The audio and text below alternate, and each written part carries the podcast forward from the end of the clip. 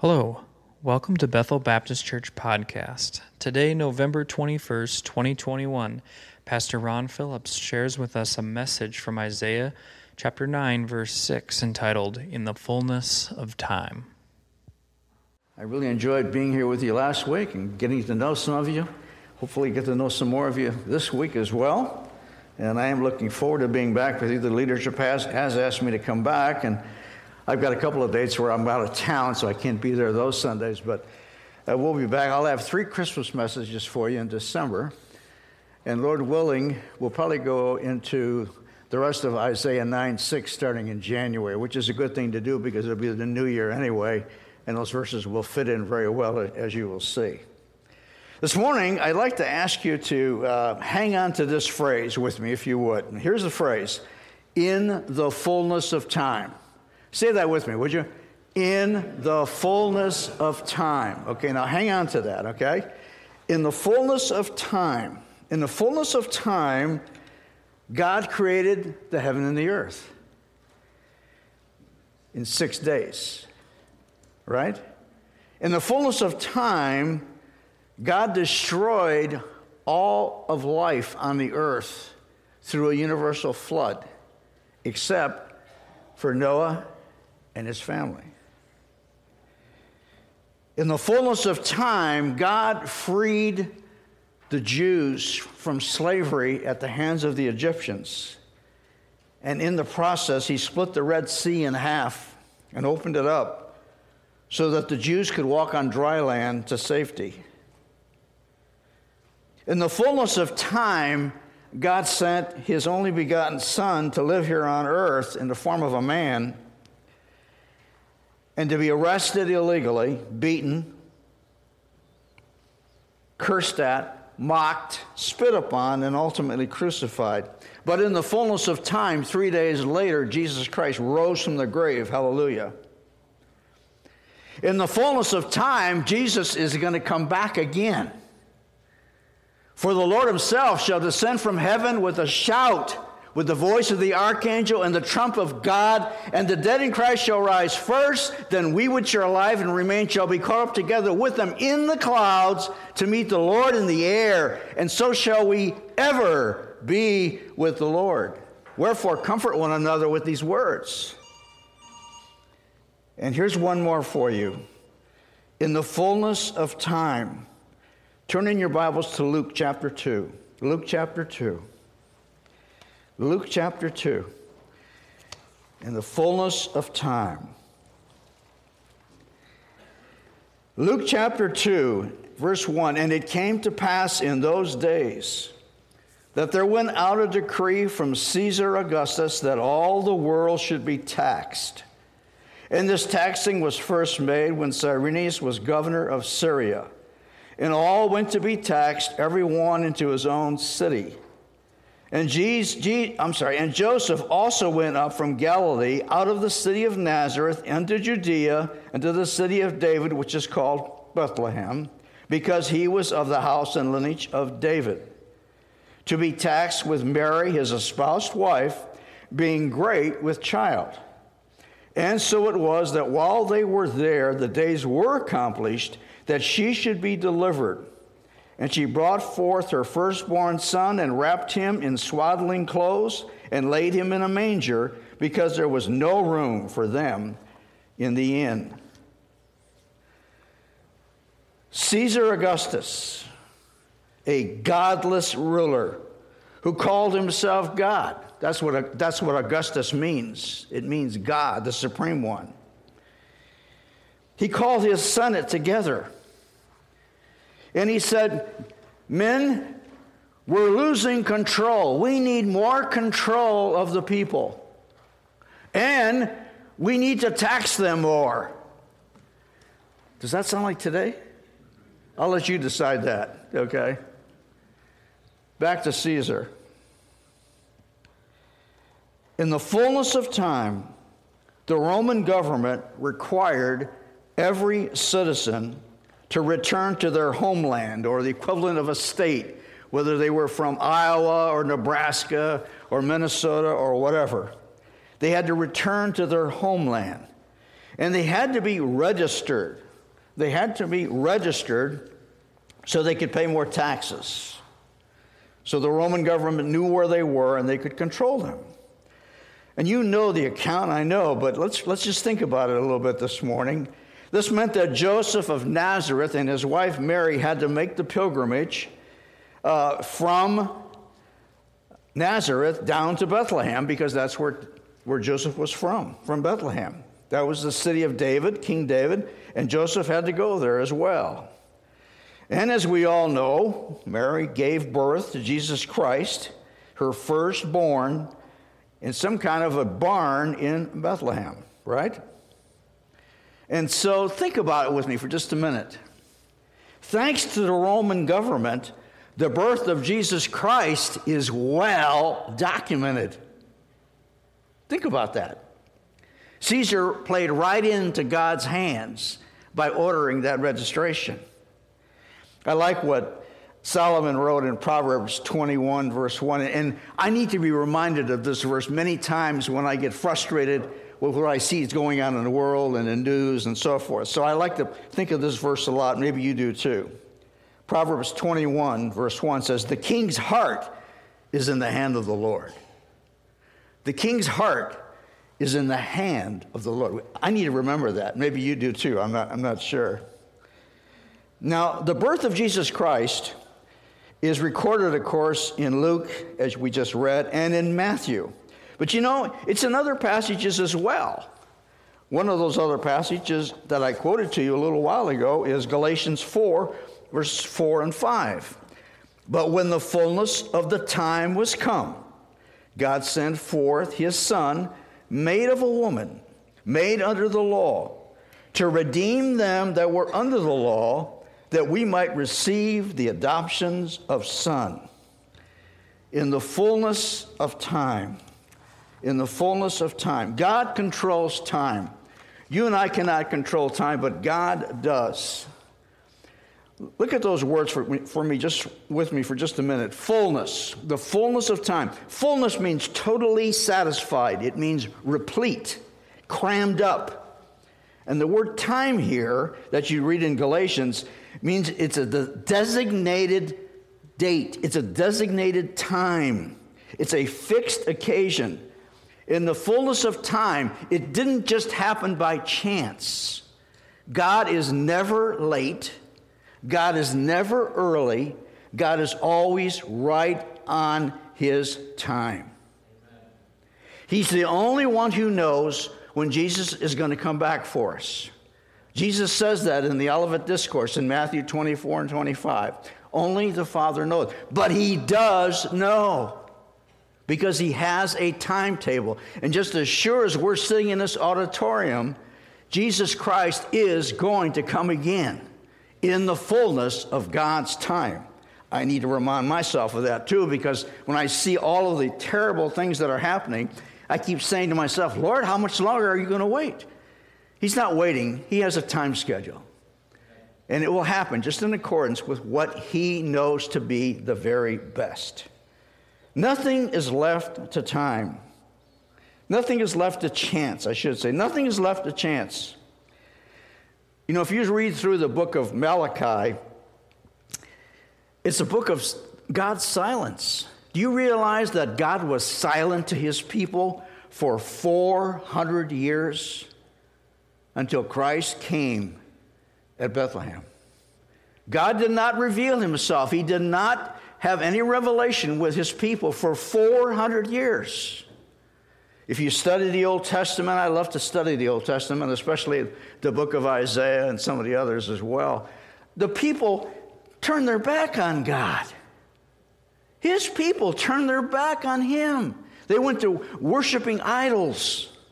God warns them over and over and over. That's the theme, you know, of the Old Testament. When you obey God, He blesses. And when you don't obey God, he rebukes. And that's basically what happened. And for 400 years, God was silent. And then, and then, Christ is born in Bethlehem. God sent forth his son, who, by the way, has always existed. Remember that. He was not created at Bethlehem, he has always existed. Galatians 4 4 records the birth of Jesus Christ, as I've just read to you. But there's one more passage that I want to spend time with you this morning. It's in Isaiah 9 6, which also records the birth of Jesus Christ. In fact, it's a prophecy of the birth of Jesus Christ. Paul records the birth of Jesus Christ, but Isaiah foretells the birth of Jesus Christ 700 years before Christ was born in Bethlehem. Maybe you know it. If you want to quote it along with me, that's fine. For unto us a child is born, unto us a son is given, and the government shall be upon his shoulder, and his name shall be called Wonderful Counselor, the Mighty God, the Everlasting Father, the Prince of Peace. That's five sermons. I warned you right there. But you know, that first part of that magnificent verse lends itself to a wonderful three point outline for us to follow along this morning if you want to do so in your bulletin. Point number one for unto us a child is born. Point number two, unto us a son is given. Point number three, the government shall be upon his shoulder. Let's look at that first point. For unto us a child is born. There's three key words in that first part of that verse us, child, and born. Who is the us that Isaiah is referring to here? Who is the us? Well, the answer to that is in many places in the scriptures. One of them is in Galatians 4, verse 5. Why did Christ come in the, in the fullness of time? Why did God send forth his Son? To redeem them. There's the us, them. To redeem them that were under the law, that we might receive the adoption of sons, that we might become children of God, that we might be placed into his family. The us is you and me who know Jesus Christ as our own personal Savior. To redeem us that were under the law. We're all under the law. Now, Christ came to fulfill the law, which he did. But he also describes for us the fact that we are people who need a Savior. I am a sinner saved by grace, just as you are if you know Christ as your own personal Savior. I have been adopted into God's family, and so have you. Praise the Lord. You've been placed into God's family. Then we come to the word child. For unto us a child. In other words, a boy offspring. A boy offspring. The genealogy of Mary is found in Luke. The genealogy of Joseph is found in Matthew. In Luke chapter 3, verse 38, the genealogy of Mary, it goes all the way back to Adam which was the son of Enos, which was the son of Seth, which was the son of Adam, which was the son of God. And if you go to Matthew 1 1, the very first verse of Matthew, the genealogy of Joseph, it says, The book of the generation of Jesus Christ, the son of David, the son of Abraham. So the genealogy of both of these people, Mary and Joseph, goes all the way back to God Himself. And it's an offspring of God. It is a boy offering. And then we come to the word born. For unto us a child is born. We think of the word begot, to bear a child.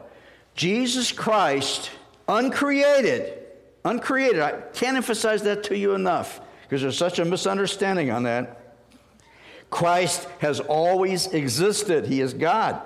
Came as a baby, came as a baby boy born of a virgin named Mary. You know all that. But think about it with me, friend. The significance of that. Jesus Christ came sinless in birth, he lived sinless in living, and he died sinless as well. Sinless to give you and me, sinners, a chance to be saved. Sinners to give us salvation. In fact, Jesus' name comes from the name Joshua, which means what? Salvation. It literally means salvation. Jesus' name literally means salvation. For unto us a child is born. For unto us a child is born. Look at the next phrase. Unto us a son is given. Unto us a son is given. Three key words again us, son, and given. The us is the same. We've already explained that. That's you and me who have known, who know Jesus Christ as our own personal Savior. Unto us, unto us. What? A son is given. A son is given. Isaiah 7:14. Do you know that verse? That's a Christmas verse. Therefore the Lord himself shall give you a sign. Behold, a virgin shall conceive and bear a son and shall call his name Emmanuel. King Ahaz was disobedient to God. He was relying on, on his own means to protect, to protect uh, Israel. And God is upset with him and, uh, and, and angry with him. And so God says, I'm going to give you a sign. And the king says, I don't need a sign. He did need a sign. And the sign, the sign that God gave to Ahaz is found there in Isaiah 7:14. I'll give you a sign. And here it is a virgin shall conceive. You know, we hear that so many times, we don't even think of how incredible that is. A virgin shall conceive. I wonder what the king thought when he heard that. How can a virgin conceive? Of course, he was conceived by the Holy Spirit. Behold, a virgin shall conceive, and here it is, bear a son.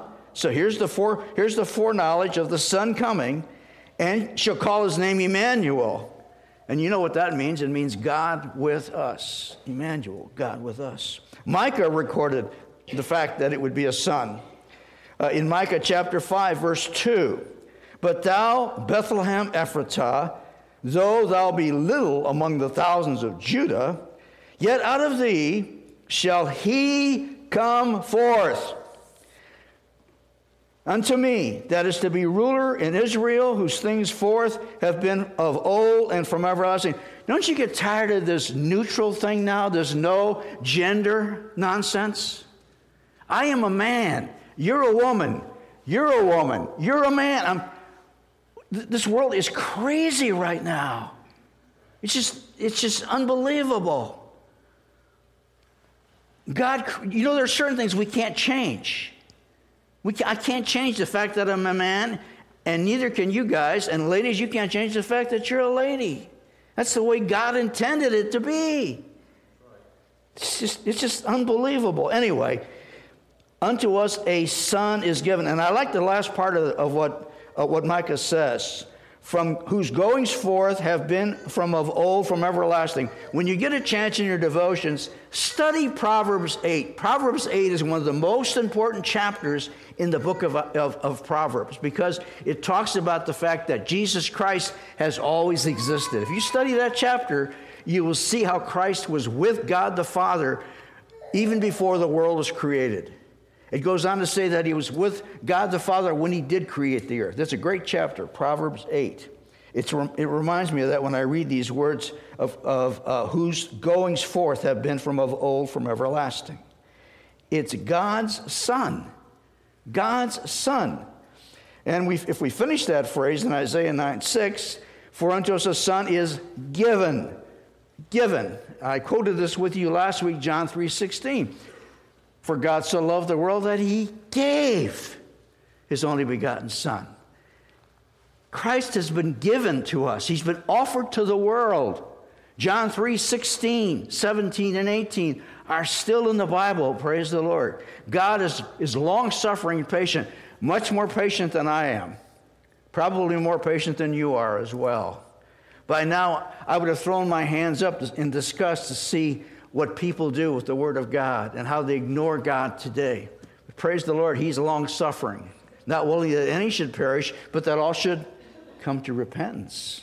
That's our God. A son is offered, he is given. God gave his only begotten Son.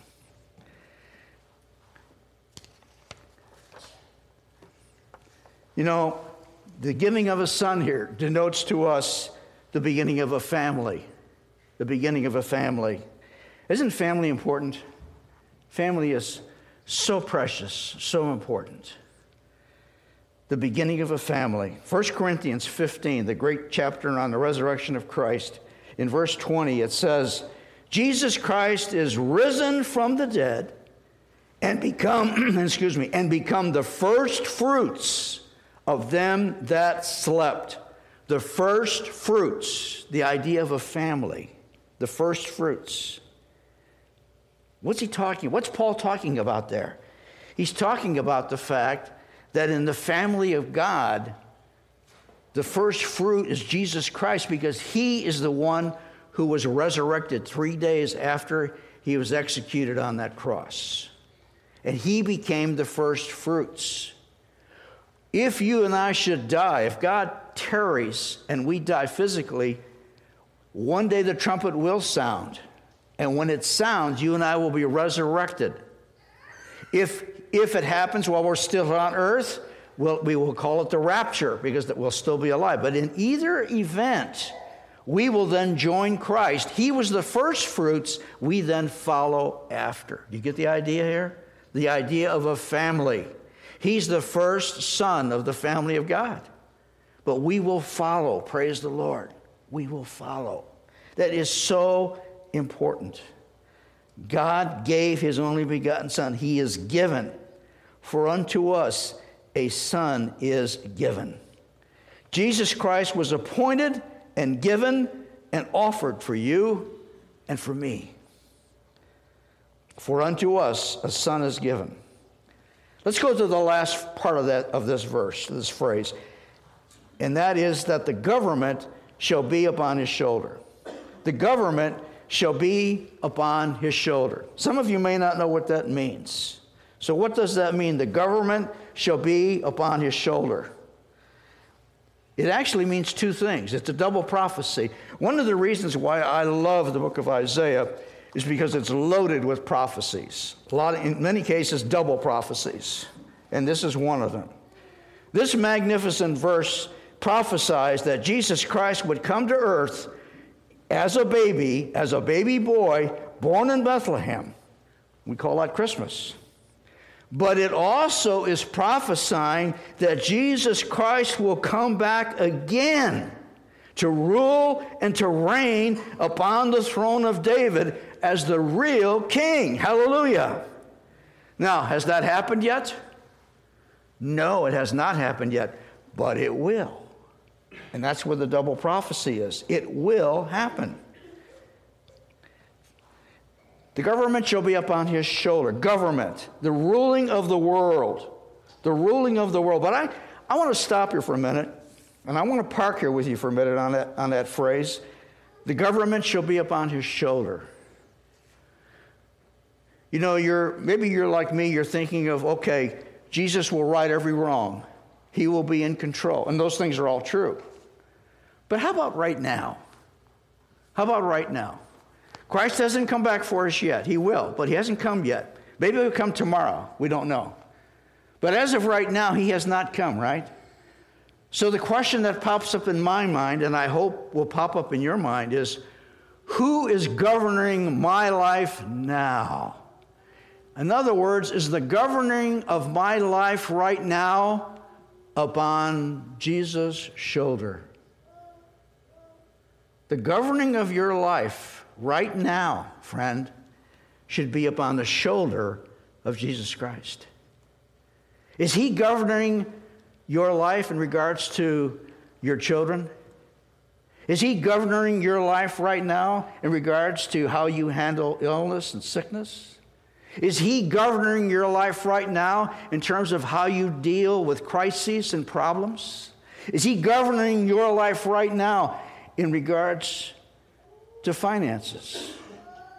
And I could go on and on and on about every little aspect of life. Jesus Christ should be governing our lives, friends, right now. Put your problems, your issues on His shoulder, the place of burden. That's, what He's calling for right now. Don't, don't, take, don't face your, your, your world today, your problems today, your setbacks today alone. Don't do it. Don't have a pity party. Don't feel sorry for yourself. Turn to Christ. I can't handle that. Oh, wait a minute. I can do all things through Christ, which strengthens me. Is somebody cut that out of the Bible? Is that no longer in the scriptures? I think it's still there in Philippians 4:13. I can do all things through Christ, which strengthens me. I, and that's true.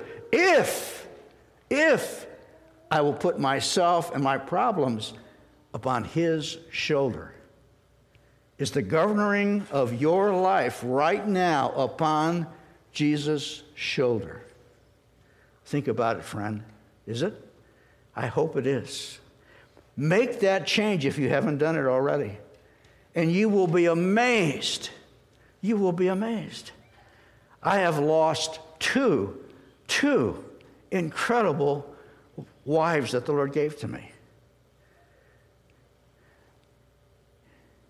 It's, it's, it's sad, and, and, and it was very painful to go through all that. But I know where they are. I know they're with Jesus, and I look forward to seeing them again. I don't know how people get along today without Christ, do you? How do people handle their problems today without Christ? That to me is the greatest mystery of all. Life is not easy. You're going to have setbacks. As you get older, all kinds of setbacks. How do you face those things without Christ? I don't know. I, I have not, never figured that out. I'm so thankful the Lord loves me. I'm so thankful He's in control of every little thing. Amen? I hope, that's, hope you're saying the same thing right now. Put the governing of your life upon His shoulder. Now let's look at the rest of this Isaiah 9 6 passage by going to the next verse, verse 7. If you've got your Bible open, turn to Isaiah 9, verse 7. I've got the King James here. I like to preach out of the King James. I'm sure you figured that out by now. Of the increase of his government, oh, I like that. It doesn't say decrease, it says the increase of his government, Jesus' government, and peace. There shall be no end. Oh, boy. All you know, you realize that in history of mankind there have been over at least 8,000 peace treaties. Over 8,000 peace treaties. Every one of them's been broken. His peace there shall be, what does it say? No end. Upon the throne of David, upon the kingdom, that's where Christ belongs. He is the real king. To order it and to establish it with judgment and with justice. You talk about justice, you will see justice then. When Jesus rules and reigns, there will be true justice. True justice. Even, let's see, justice from henceforth, even forever. How long? Forever. And the seal of the Lord, the zeal of the Lord of hosts, will perform this. Hallelujah. Hallelujah, forever. The government will be upon his shoulder. Just as Jesus Christ came at that first Christmas to Bethlehem, he will come back again to gather us up, the church. Here on earth? No. Up in the clouds. Up in the clouds. We call it the rapture. If we're already if we've already died, it'll be the resurrection. Either way, we're going to meet Jesus up in the clouds. The world is going to be dumbfounded. A bus driver driving a bus is suddenly going to disappear. A pilot flying a plane is, is suddenly going to be gone from the cockpit. The, the, the housewife working at home in the kitchen is going to suddenly be gone. The, uh, the banker is going to suddenly be gone. Anybody who knows Jesus Christ as their Savior is going to be raptured out of here. It's going to be unbelievable. Uh, uh, aren't you anxious to see how the, the media explains that? that? That's going to really be funny. I can just imagine some of the goofy headlines they're going to come up with to try to justify and explain when all that happens. So he takes us away. And then, boy, is it bad. Seven years, seven years, the Great Tribulation will occur here on earth. If you think it's bad now, you ain't seen nothing. The Holy Spirit will be removed. There'll be no restraining of evilness during the tribulation period. The last three and a half years of that tribulation period will be even worse because the Antichrist will set himself up as king, and you name it, it's going to happen. And anyone who does not receive the mark of the beast will be hunted down and be sought to, sought to be killed. And millions of Christians, millions of people who turn to Christ during that tribulation period who will not receive the mark of the beast are going to die for the cause of Christ. It'll be a terrible time. But, but, at the end of those seven years, Jesus Christ comes back down to earth. And who's going to be with him? Raise your hand. You and me. Because I just quoted to you earlier, so shall we ever be with the Lord. We will never be separated from Christ again when we meet him in those clouds. Hallelujah. We'll never be separated from Jesus Christ ever again. He will come back down to earth at the end of those seven years. And this time he will come down to the earth. And there's going to be a battle in the valley of Megiddo called Armageddon. And the enemy will be destroyed. The enemy will be destroyed. And Jesus, the real king, the king is coming. I was listening to that song yesterday. I just love it. The king is coming. He will rule and reign. And you and I will be so happy. It'll be, it'll be unbelievable time for us, wanted Christian. It will be an unbelievable time. Christ will rule and reign for those thousand years. Christ is coming to the earth again. The Bible teaches that over and over and over. Do you realize that for every verse that talks about Jesus coming to earth at Bethlehem, for every one of those verses talk about his, his advent of coming to, to, the, to, the, uh, to Bethlehem, there are eight verses that deal with his coming again. Eight verses for every one. Christ is coming again, folks. That's why it's emphasized throughout the scriptures, in the Old Testament as well as the New. Jesus is coming again. I was listening to that song yesterday, too. Christ is coming again his second come. Will you be ready? Will you be ready for that? I, I, I found this uh, illustration in one of my readings of uh, Pastor Tim LaHaye. You know, he wrote the uh, Left Behind series and all that stuff. I got to hear him preach. He's a really fine preacher. And he writes that when I was a boy, I, I took a tour of the Henry Ford factory in Dearborn, Dearborn Michigan. I have to say, I've done that too. I, I've been at, they call it the River Rouge plant and when I was there, they were making Mercuries and Fords, one after another. It was really interesting. He goes on to say, then we saw an electromatic crane, a big crane, move over a large railroad car filled with what seemed to be junk steel. The guy who was in charge of the crane put on a switch, and all of a sudden, all of the metal in that railroad car was attracted and, and pulled up to the crane, pull up to the magnet. You got it? Picture that in your mind. And then he says, but something strange happened. Because after a moment or two, a lot of stuff fell down back into the railroad car. He couldn't figure that out. It looked like some of the metal didn't stay, it, it didn't stick to the magnet. Well, the tour went on, and he snuck away and climbed up into that railroad car, and he looked in to see all the metal that would be left behind, but it wasn't metal. It was two by fours and scrap. It was not metal.